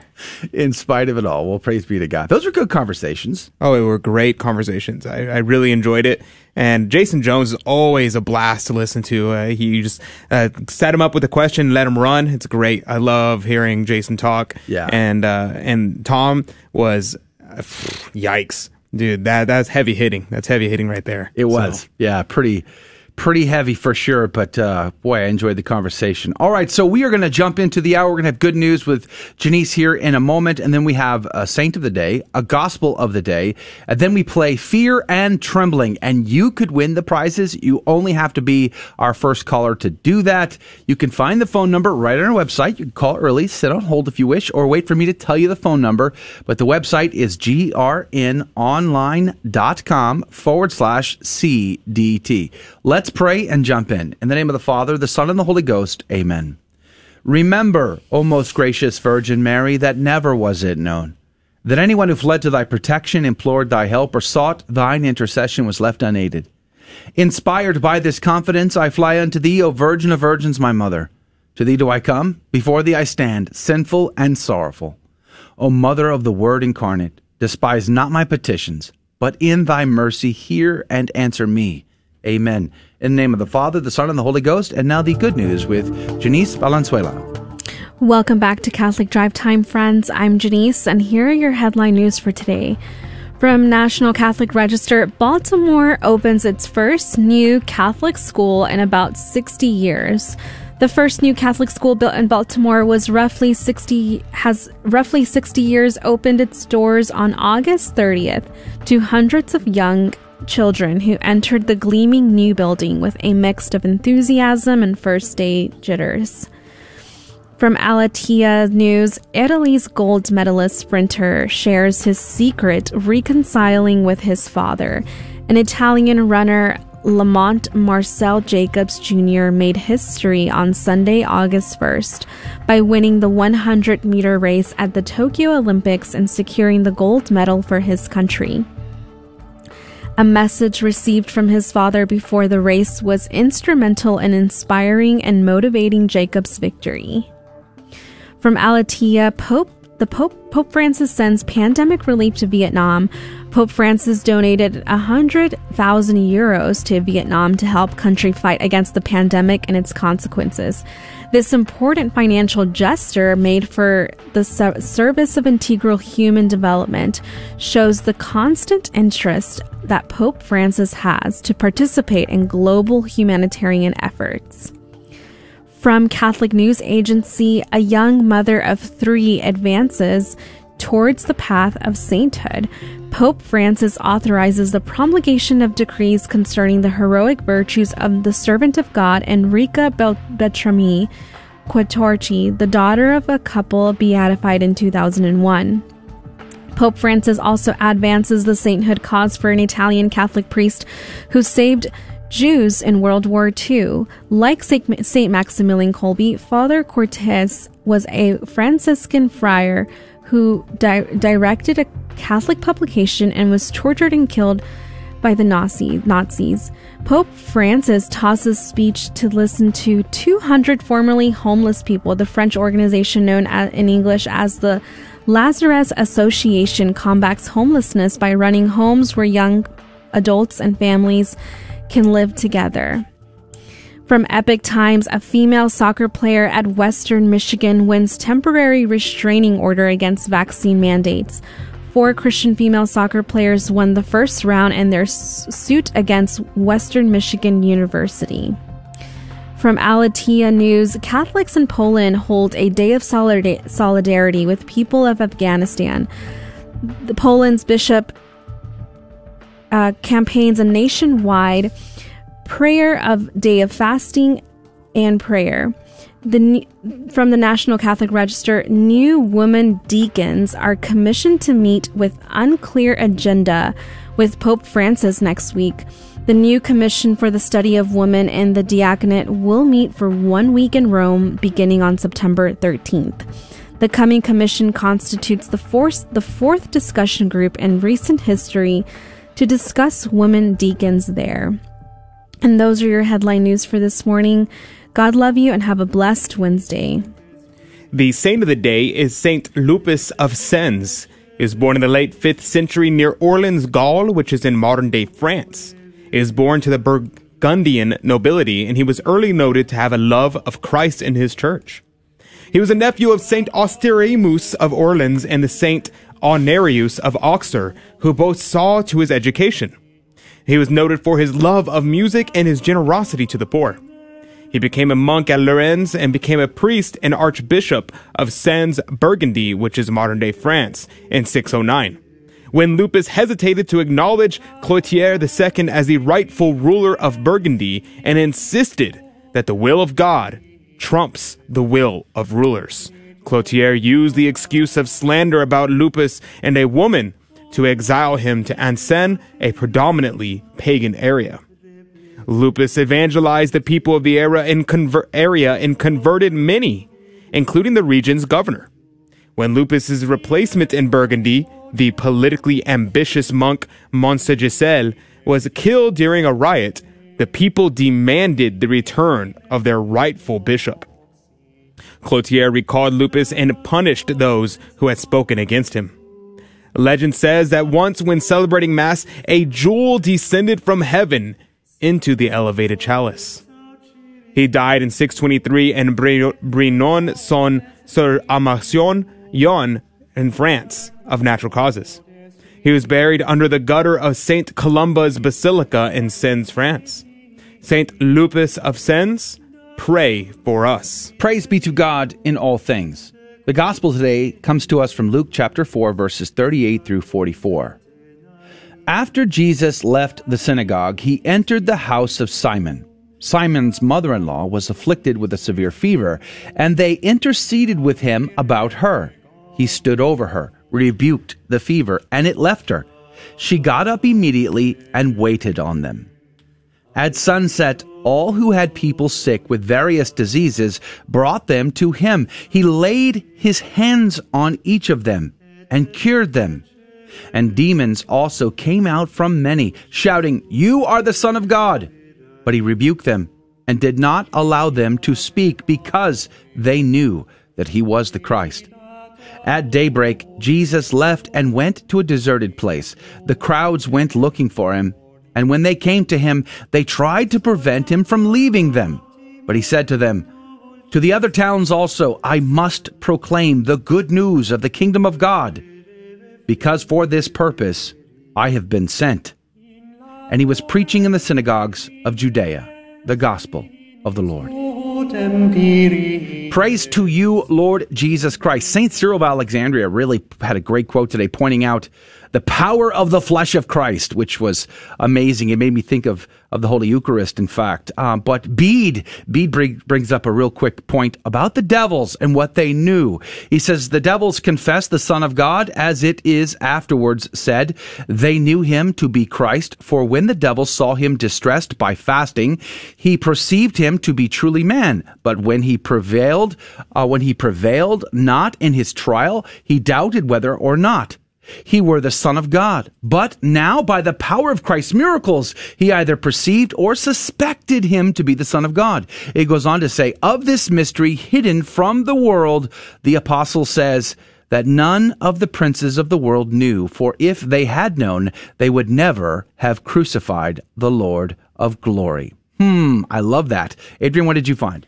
Yes, so I wanted to talk about the same topic of whether or not the demons knew that he was God. Now, this is a disputed point in theology of whether or not the demons were aware that Jesus was God.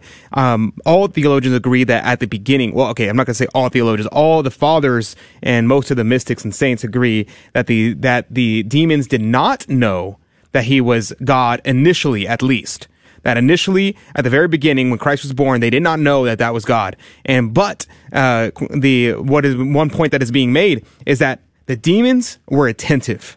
The demons are attentive.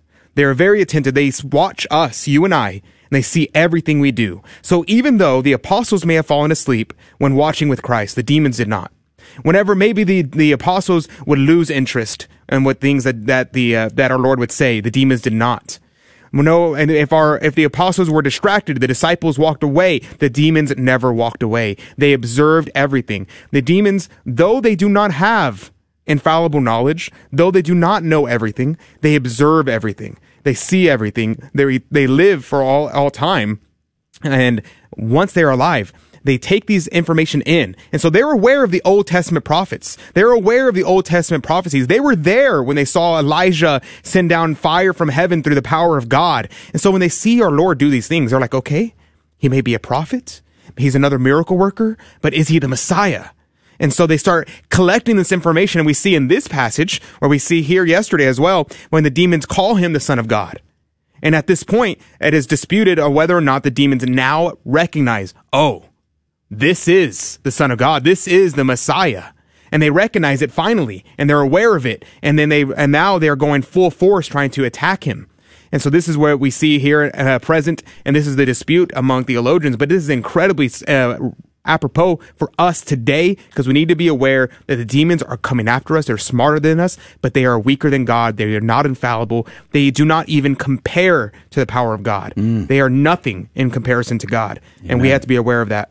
Yeah, praise be to God. All right, time to play our game. You could win prizes, dear listener, but you have to be our first caller to do it. And it's all easy question Wednesday today. You don't need to know the answers to win. It's that easy and fun. The phone number is 877 757 9424. Call right now 877 757 9424. Phone lines are open, waiting for your call at 877 757 9424. Prizes are at stake at 877 757 9424. We'll be right back. Don't go anywhere. Game show's coming up next.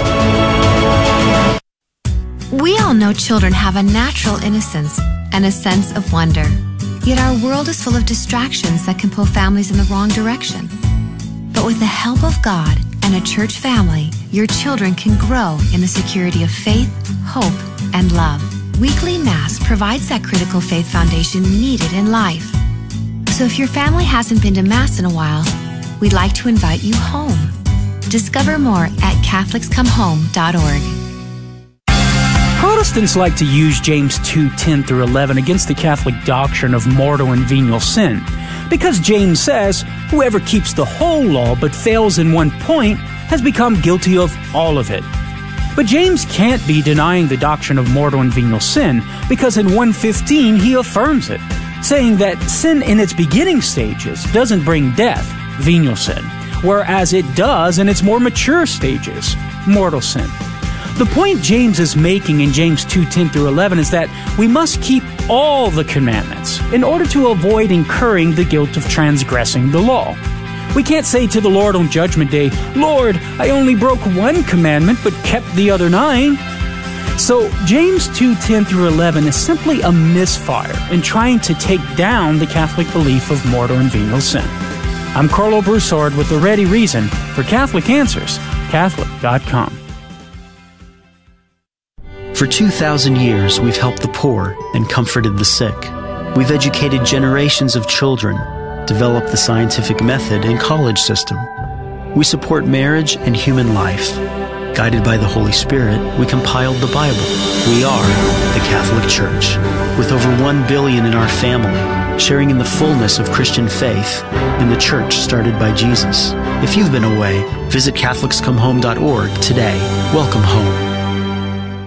Welcome to another round of fear and trembling. the Catholic Trivia Game Show that helps you work out your salvation by the seat of your pants. It's a 50 50 chance, and prizes are involved. Avoid the weeping and gnashing of teeth. Call now to take your shot 877 757 9424. And now, your host, Joe McClane. Praise be to God. Welcome back to Catholic Drive Time and Fear and Trembling. The phone lines were down, so if you tried to call over the break, uh, I'm sorry, we rebooted them, but try call back right now because the phone lines are back up and they are available. So the phone number is 877 757 9424. Call right now, looking for our caller at 877 757 9424. Not sure why we keep having phone problems around here, but hopefully we'll get that resolved soon. 877 757 9424 is the phone number, looking for our caller to play the game at 877 757 9424. 24. So uh, while we're waiting for the caller to come on board, let me just tell you how this works. We do have sort of a secret agenda in all of this. We don't like to tell anybody about that, so you, you do have to keep this secret in between us. But uh, I like to teach the faith, so we look for teachable moments in the questions. Praise be to God. You might learn something you didn't know before. That's awesome. And then, of course, we like to uh, have fun, and our callers tend to be a lot of fun. They laugh with us, and we really like that part. And then, of course, we give out prizes, which makes it a winner for everybody involved. But the kicker is the caller does not need to know the answers to the questions to still win the game. They could win and not know a single correct answer, and that makes it fun. And the reason is because I won't ask them. I'll ask Janice. I'll ask Adrian. One of them will be right, the other will be wrong, and the caller will have 15 seconds on the clock to make a decision. Who do they trust more, Janice or Adrian? And then every right answer goes into the coffee cup of divine providence to win this week's prize. Janice, what could they win? This week's prize, we have a beautiful medallion from the Sacred Heart, uh, hand embroidered from a uh, awesome Catholic Etsy shop called Benedicta Catholic Art. Her website is www.etsy.com shop slash Benedicta Catholic Art. And she specializes in creating embroidered medallions. And these medallions um, can be used as home decorative pieces or um, book holders or um, bookmark holders. And a lot of the, the, the, the clients seem to be uh, purchasing them to give them as a baptismal gift for newborns or baby cribs or um, uh, baptismal gifts for families. So um, this is a $140 worth item from Catholic Benedicta Art. Wow, praise be to God. That sounds like a good deal. Uh, God is good. Now, we do have some people on the phone, but I got to say, we're still seemingly having a lot of, of phone system problems. So uh, please uh, pray and intercede for us uh, so that we get the phone lines situated because it makes it hard to play the game when the phone lines aren't working. But Maria, are you there? Yes, I'm here. Praise be to God, Maria. It's good to have you on our show. Where are you calling from? San Antonio, and just to let you know, the phone, no, I'm connected. Oh. From time to time. So. Well, this is so we're having phone problems. You're having phone problems. Well, this is going to be fun, Maria. Praise be to God. Do you know how the game is played? You hear me? Do you know how the game is played, Maria? Yes, I'm for the game. I just Okay, well, let's play then. Let's jump in and uh, let's uh, pray for our guardian angels to protect our phone connection for us so that we might uh, play the game here. But we will go with Janice first, as is our custom. Janice, are you ready? Yes, I'm ready. Are you sure? Yes, I'm ready. Are you sure? Um, maybe not. Well, Janice, can you tell me what was the name of the upper room where Christ and his apostles ate the Last Supper? Hmm. What do we call that room? That would be the Pentecost room. The Pentecost room. Mhm. Hmm. Because that's where the Holy Spirit came to them Okay. in the upper room. Hmm, okay. Okay. Let's uh let's just get a second opinion on this. Uh, Adrian, uh, can you tell me what was the name of the upper room where Christ and his apostles ate the Last Supper, instituted the sacrament of the Holy Eucharist, and the priesthood, by the way? Yes, that would be the Cenacle. The Cenacle. Um, that's not the same thing as the Pentecost room. No, no. It's, In fact, it's a it's a room that is uh, made for discussion. Discussion room. Interesting. Cynical conversations. Wow. Okay. Different cynic. Different kind of cynic. All right, so Maria, let me summarize for you. Uh, we're looking for the name of the upper room, but uh, Adrian says it's called the Cenacle, and Janice says it's the Pentecost room. 15 seconds on the clock. Who is right? Who is wrong? Maria, what say you? Adrian. Are you sure? Yes. That's right. She's sure that it's me. She's certain. Congratulations, Maria. Janice trying to be very tricky over there. Did not fool you, and you are, in fact, in the coffee cup of divine providence. You could win. How do you feel? Feeling good. Praise be to God. Praise be to God. All right. Uh, this next question which might double your your chances to win the, the prize this week, is related to the first question. Let's go to Hmm. Adrian this time. Adrian, the Holy Eucharist. It is a sacrament, but it is also something else. What is the something else? Yes, that would be. This is incredibly important. This is the very deep and fundamental theology of the church. Mm-hmm. Yeah, is that yeah. the Holy Eucharist is a sacrament, and it is a community meal. Oh, what? Sorry. It is a community meal. It is the Holy Eucharist is a sacrament and a community meal, and and a community meal. Huh. Very important. Very important. Huh. Okay. I'm gonna get a second opinion on this one. Uh, Janice, uh, can you tell us the Holy Eucharist is a sacrament and a what? Fill in the blank. It's like grade school all over again. That would be a sacrifice. A sacrifice. The Holy Eucharist is a sacrament and a sacrifice. Wow. Okay. Okay. So, Maria, here's the deal. Um, Janice says the Holy Eucharist is a sacrament and a sacrifice, but Adrian seems to think that the Holy Eucharist is a sacrament and a community meal. 15 seconds on the clock. Who is right? Who is wrong? Maria, what say you? Uh, let me go with Janice this time. I'm not so sure. Survey says yes. Oh, yes. Adrian. Uh, who, who is your CCD teacher? I need to call them immediately.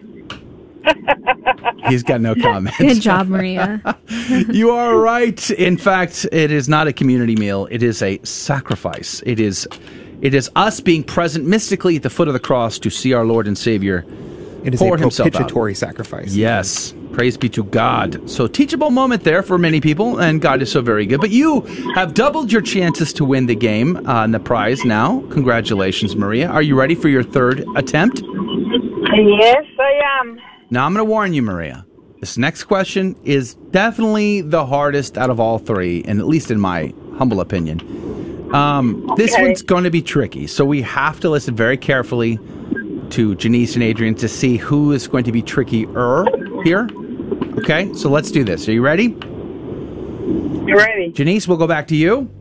Janice, can you tell me who was the oldest man mentioned in the Bible?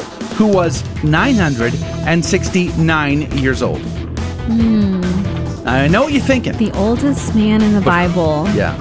So I I actually took a, a, a biblical course about the old, um, uh, just the old like lineage within the Old Testament, and I do Uh-huh, recall that Moses was uh, Mhm. of Moses lived a, Moses lived the longest. You think so? Yeah, So Moses Moses lived- is your answer. Yeah, Moses Okay, lived okay. a really long time. Whew, wow. Okay. He actually lived so long Uh-huh. that he thought he would see the promised land, okay. and he actually ended up not. He di- he died right before God could reveal the promised land to him. All right, so uh, Moses is your answer. Let's see what Adrian has to say. Adrian, can you tell me who was the oldest man mentioned in the Bible?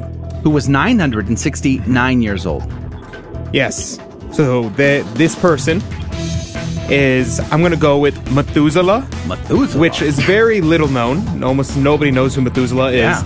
And uh, you know, in popular mythology, there's like a book called "The Back to Methuselah," which is not a good book. I don't recommend it, but uh, it is in reference to this character. All right. Sounds like a name you made up. We're, Adrian. we're down to the wire here. We're almost running out of time. Uh, Adrian says the answer is Methuselah. Um, Janice seems to think it's Moses. 15 seconds on the clock. Who is right? Who is wrong? Maria, what say you? Adrian. Wow. That's what I like to hear. Wow. That's what I like to hear. Maria, I am proud of you. I can't believe you didn't bite on that. Woo! She threw a fast curveball and you did not swing. I am very proud of you, Maria. Praise be to God. Thank you. Uh, congratulations, you're in the cup for three. Methuselah was the correct answer. I'm surprised you guys didn't try for Adam. That would have been a easier, harder, I don't know. But praise be to God. Maria, we're going to put you on hold. Prayerfully, we'll be able to talk to you to get your contact information so that in case it is God's will that you win on Friday, uh, we'll be able to contact you and connect you to the, the show sponsor today. But thank you for your time and thanks for being a good sport. Thank you. Pra- you too. Praise be to God. And that is going to do it for the radio side of our show. Phone problems aside, it ended very well, so we're very grateful. Hopefully, we'll get those phone problems resolved before tomorrow. But either way, if you can join us in the after show, we would love to conversate with you uh, about whatever's on your heart. Praise be to God. We're going to have Henry Sierra on tomorrow, and uh, and also we're going to talk about human slave trade and a lot more coming up. 6 a.m. Central. We'll see you then. God love you. Thank you for joining us on Your Catholic Drive Time, where it is our pleasure to keep you informed and inspired. Join us Monday through Friday at the same time, right here on your favorite Catholic radio station. Don't forget to connect with us. Just go to facebook.com forward slash Catholic Drive Time. Again, that's facebook.com forward slash Catholic Drive Time. Be sure to share more than just us today. Share Jesus with everyone you meet. Bye now, and God love you.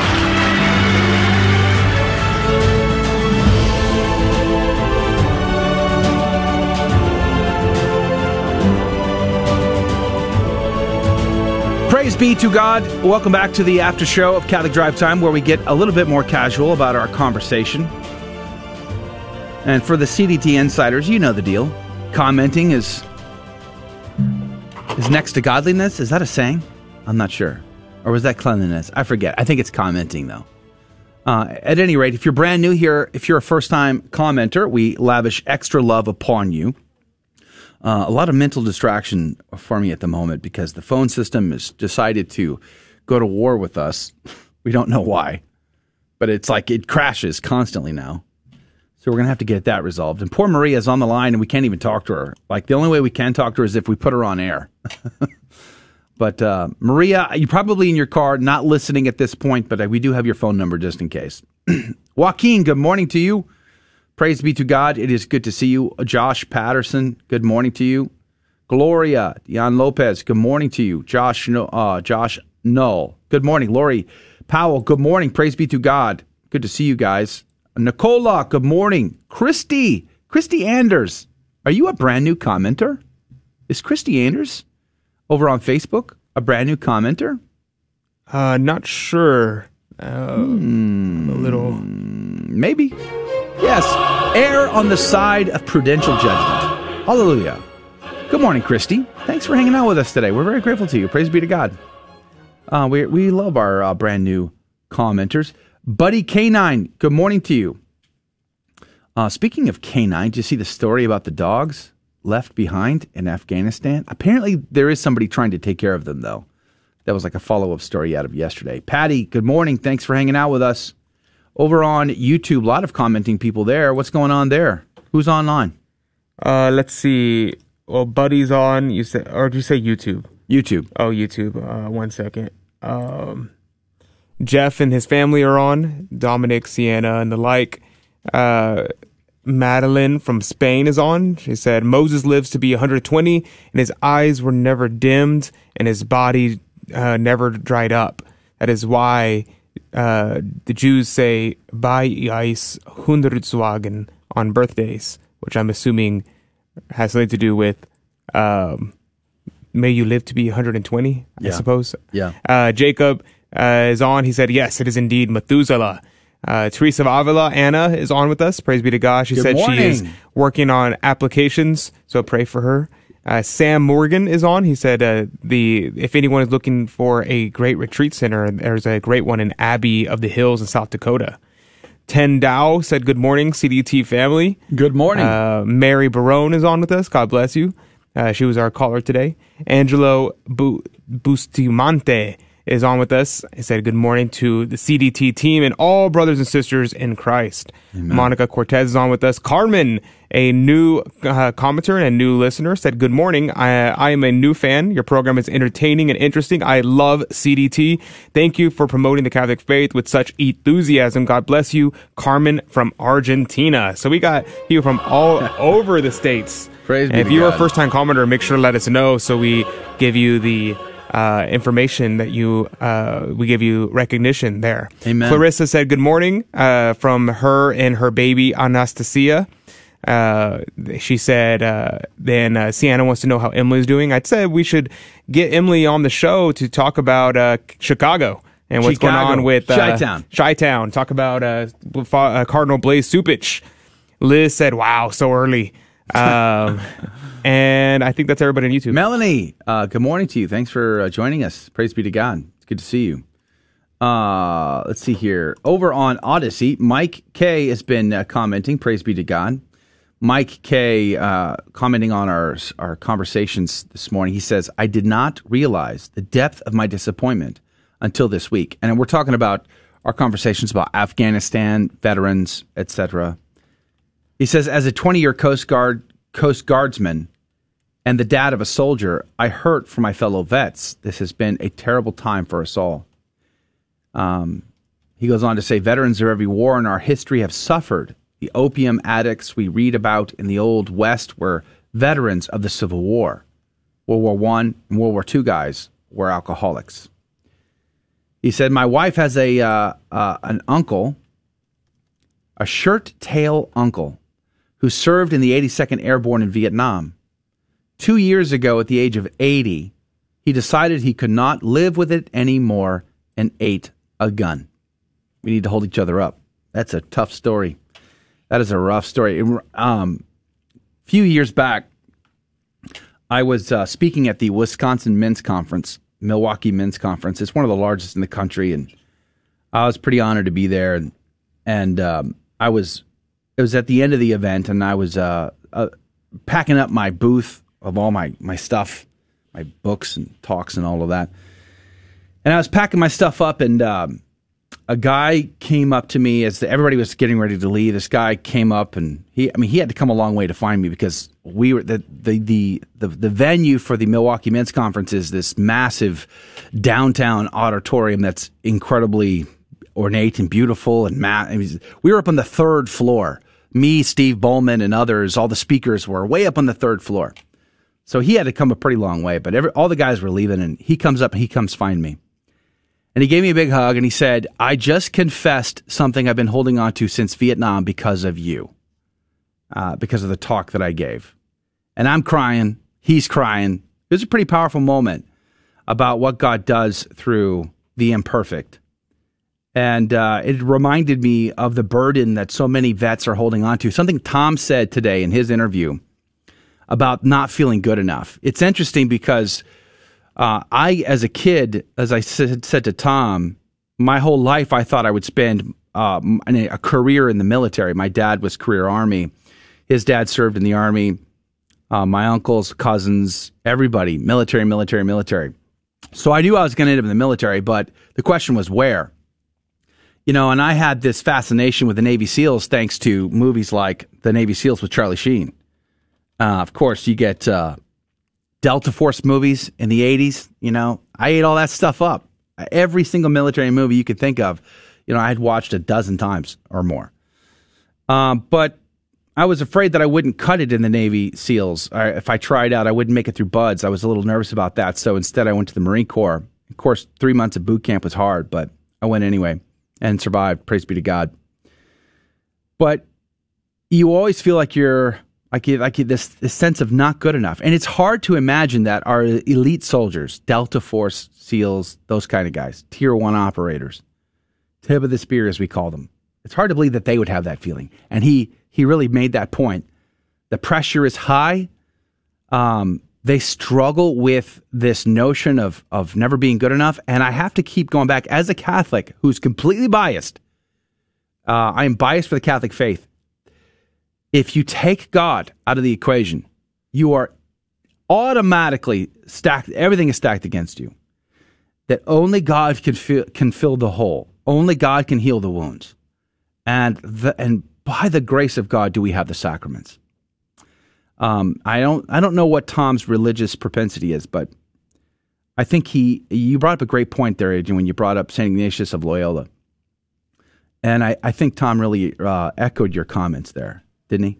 Absolutely. I think you know with it, I keep thinking about this, and I don't, I don't have any data about this. It's just a feeling I have. And Josh disagrees with me a little bit. I see reading him here, but you know, the thing is, like we've had war forever. Like it's been it's been a thing that since we've had for all all of time, and the whole just like the notion of suicide itself, just ignoring military for just one second, just suicide itself is a pretty modern phenomenon in Western culture. It, you, it was it's common in Eastern cultures, but it was never common in Western cultures uh, due to Christendom. But then uh, going back to war now, war has always been awful. War has always been evil. It's always been a wicked thing. That was just a necessity of life, depending on the situation. But there was a couple things that made it different. Uh, one was that you had your faith in God. I think of the great stories of the saints going to the altar of Our Lady and giving them their her their sword and recognize that they're fighting yes for for uh, country, but more importantly for God. They're fighting for God. They're fighting to save civilization. Have something beautiful to work with, but also the dissociation uh, with the the person because warfare back then, you know, you were hand to hand combat. It was hand to hand combat. You had to more seriously face the uh, the reality of it up front. Like you, it was very clear up front. Whereas I think now, I mean, I obviously have never been to war, but I feel like that there's a little bit of a dissociation at first, and then once it happens, you're like, whoa, what? This is not the same kind of thing. Is not the same kind of thing. I'm thinking of like at the First World War, there were people who would they would miss on purpose.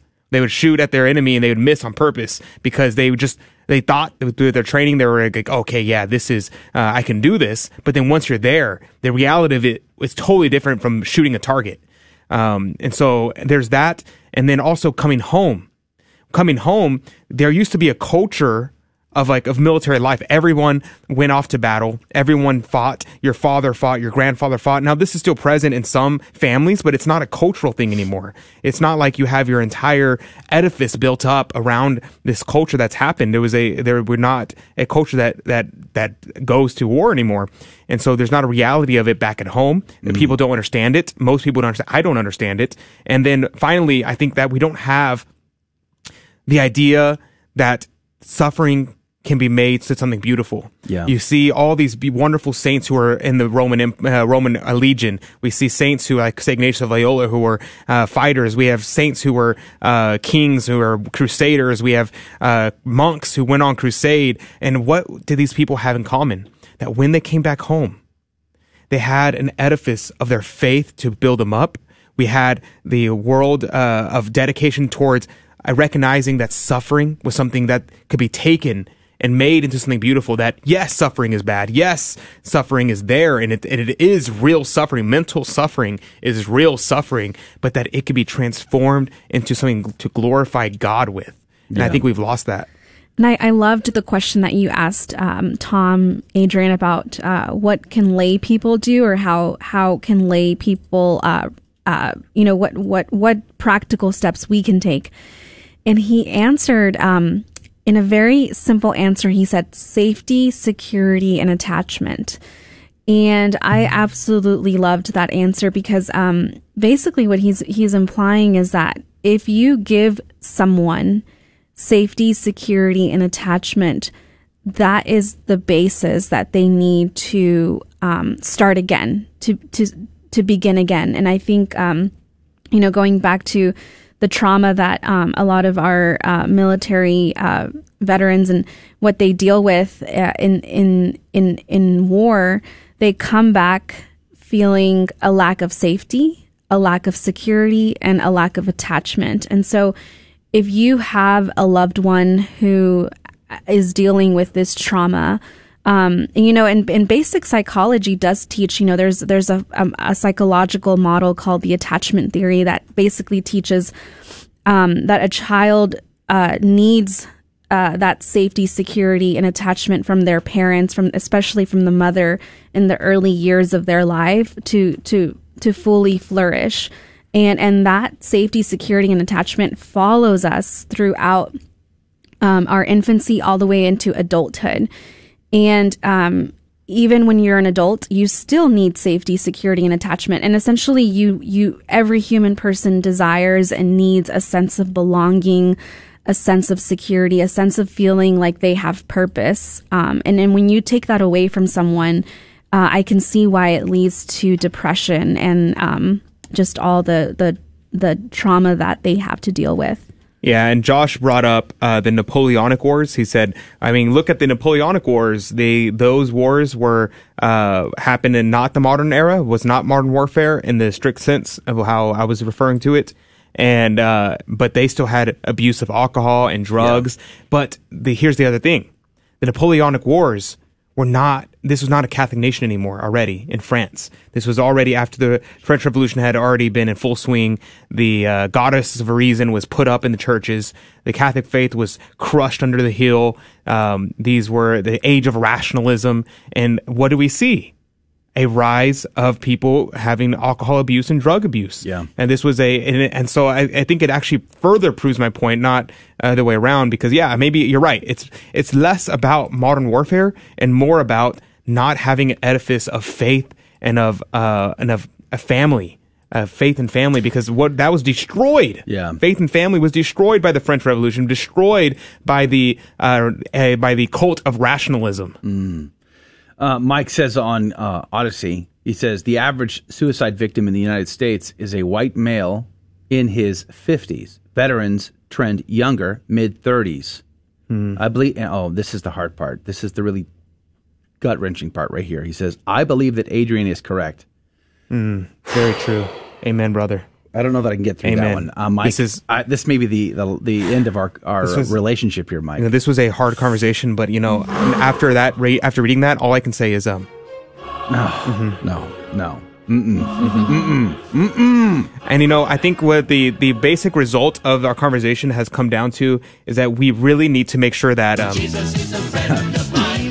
I think that's what we discovered today. I was hoping to get through a whole week. Uh, just one week is all I've asked. Uh, One Mm-hmm. solid week where we do not attempt to corrupt the souls of innocent people on online. And I love what you said, Adrian, about.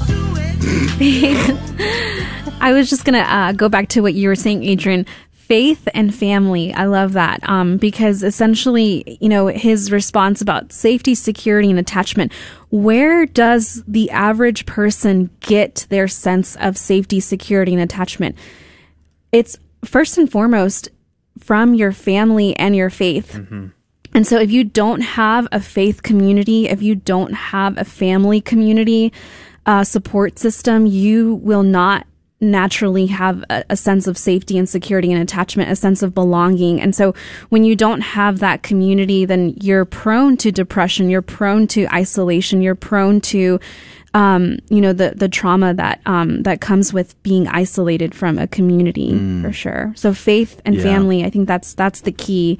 Uh, if you have a veteran or anyone that is dealing with depression, um, I think if you can give them a sense of faith, a sense of family, a sense of support, I think that's the most important thing that you can give someone. Amen. Alaric brings up, he says, I'm not forcing UN or democratic ideologies in random countries. However, uh, he says, but, but however, I do think some Americans are growing in dangerous indifference to the sufferings of the vulnerable abroad.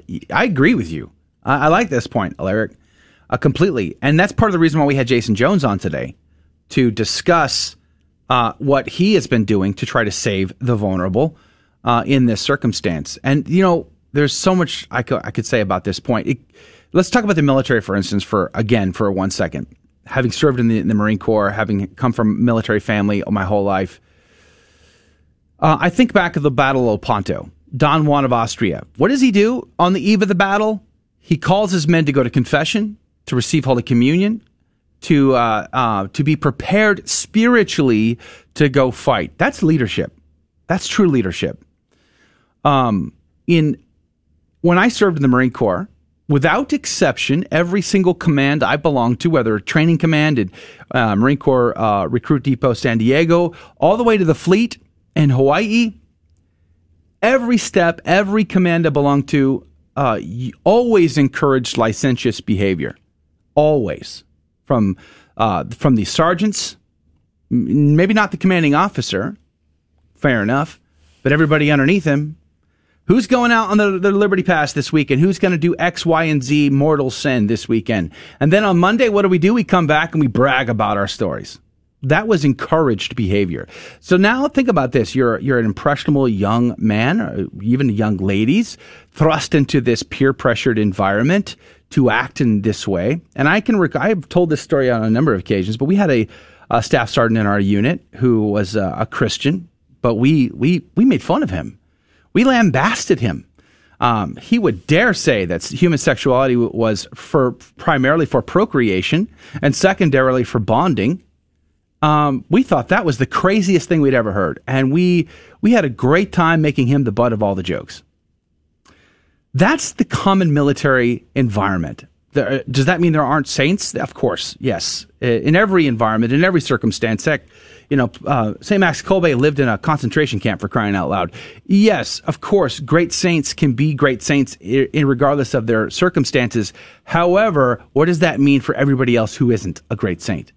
Who is just paper thin in their faith and in their resolve to be saints? Absolutely. They become uh, lions uh, being, or the lambs being consumed by the lions. And that is um, a common problem that I see. So that's a sort of the military level. Mm-hmm. But let's go back to Alaric's comment here about uh, sort of tran- uh, com- contrasting the UN and the need to not be indifferent on the vulnerabilities of people around us, our strangers, our needs. Um, for instance, the people at our border, coming across our border. Is every one of them, of those people, evil? No. Are they criminals? No. Are some? Yes. But not everyone. Some of them actually are afraid for their lives. Some of them actually are running from corruption. I mean, what's going on in Mexico is is heart wrenching considering Our Lady conquered that country and, and crushed the head of Satan there to see that country uh, get torn apart in corruption and evil with cartels and those on the take in the government is is heart wrenching to me. We should be we should be uh, uh, caring for the migrant in our midst. We should be caring for those vulnerable people left behind under the rule of Taliban. We ought to care. But here's the here's the catch for me. I do not trust the government to do what the church must be leading the way in. It is the church that founded hospitals, education, the soup kitchen. It is the church that cares for the migrant, for the poor, the destitute. It is the church, and it is it is her uh, it is her purview. It is her field of operation to care for those most in need and most vulnerable. We ought to be leading the charge, not asking the government to do this for us. It's not just about paying your taxes and hoping that these politicians can figure this all out because they will take God out of the equation. And then it becomes a human uh, effort and it, it, will fail before it ever gets started. Mm-hmm. We need not we need not trust the UN or politicians necessarily to do what the church is has been given the mission to do, and uh, that's why we talked to Jason Jones. And it's clear in my opinion you can see his his desire for the vulnerable and that's why we say support him support him in organizations like that not necessarily just pay your taxes and pat yourself on the back and think hey i paid my taxes mm-hmm. the government's got this ain't gonna happen yeah I, I wanted to pick up one thread that you dropped there at the beginning and i with a point about yes people there are going to be saints everywhere if you go into the military there are saintly people who will rise above the circumstance and become great and holy men this is true. This is true in every circumstance. Our Lord gives the grace necessary for salvation. Our Lord gives the grace for some people to for to have heroic saints in every situation. But the what is conducive to the salvation of souls? What is conducive to a great and deep spiritual life? Alaric makes a great point. He says uh, military problems definitely sound like similar problems with our jail system, completely divorced from God. Yeah. Charity has grown cold, and this is a very important. Why? I'm a huge advocate of capital punishment. I think capital punishment is a good thing. I think that is a it's a beneficial to society. Why? Well, there's a number of reasons, but here's one primary reason which is not present in America today. It is devoid of in America today. Is that traditionally in Catholic nations, what capital punishment would happen, they would send in a priest and they'd have they had whole religious orders dedicated to preaching to those. They were called uh, the priests of the gallows, where they would go to those who were being executed and they would preach to them. They'd hear their confessions. They'd walk with them. They would try to get them to convert because they, they desired their salvation more than anything else. And that on their, once they were going to be executed, they were given Holy Communion, viaticum, and they were going uh, head off to be executed. And the last thing they would see is the crucifix. They would be shown the crucifix, and they would kiss the crucifix before they were executed. And there was said, it was said by Alfonso Liguori that those who took on the just punishment of capital punishment went straight to heaven. Why? Because they paid for their crime here on earth. Wow. Just like we do penance on earth, or just like we walk out of the confessional and our penance is to go say three Hail Marys. Well, they committed their crime. And their penance is to take their just punishment, just like St. Dismas on the cross next to our Lord, justly took his crime and said, We deserve this. And he did not say, Lord, take me down for the cross. Instead, he said, No, we deserve this. Lord, remember me when you come into your kingdom. And our Lord tells the thief on the cross, Today you will be with me in paradise. And so too for those people on the gallows. The reason why the prison system today is so wicked is because it is divorced from mm. Christ. It is divorced from the church. It you know how hard go go talk to men who do prison ministry. Go talk to these men. It is so hard. It is so hard. It's so many hoops to jump through to try to just get into the prison to talk to these men. It is even harder to set up a retreat for these men. It is even harder to have a regular mass set for these men.